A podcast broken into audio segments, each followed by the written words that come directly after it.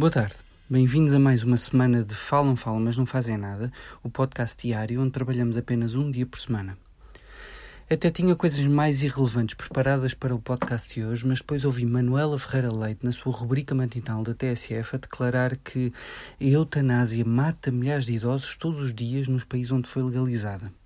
Fiquei com medo de sair do país com o meu pai, não vá alguém apanhá-lo na fronteira e levá-lo para um lar, ou, como lhe chamam nesses países, centros de processamento. Pouco importa que a realidade não sustente nada disto, desde logo porque até o número de pedidos de morte assistida é dramaticamente inferior, mas vejam bem como o argumento foi apresentado por Ferreira Leite.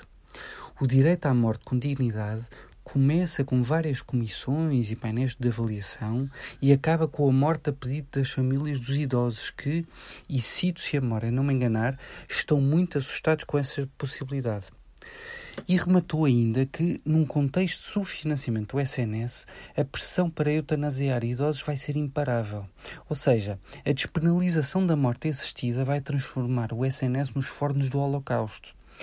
Estamos ao nível do trumpismo norte-americano, com uma cereja em cima do bolo que é a guerra interna do PST, ou antes a guerra anti-Rio, que saltou da Comissão Política do Jornal Expresso, que nestes casos adora afirmar o seu liberalismo, para os zombies políticos da austeridade, Cavaco Silva, Maria Luísa Albuquerque e, claro, Pedro Passos Coelho.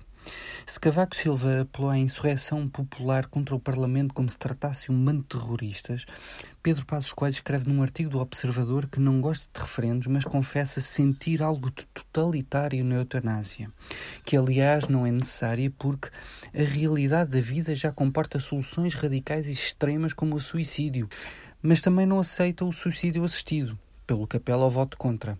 Menos sofisticada, Maria Luísa Albuquerque, também num observador, declara-se chocada com as declarações do líder do PST, que aliás anda de conluio com João Semedo, e por isso aconselha-o a estar calado. Isto não é um debate público, é um sketch fedorento à direita portuguesa.